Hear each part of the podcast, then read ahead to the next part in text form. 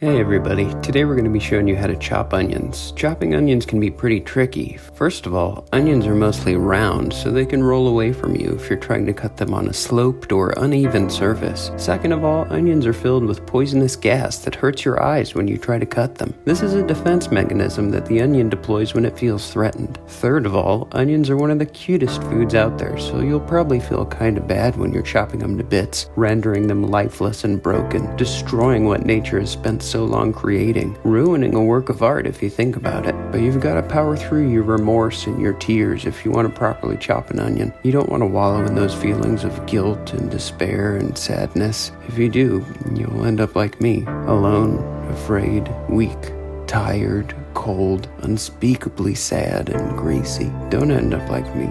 Just just chop your onions and get it over with.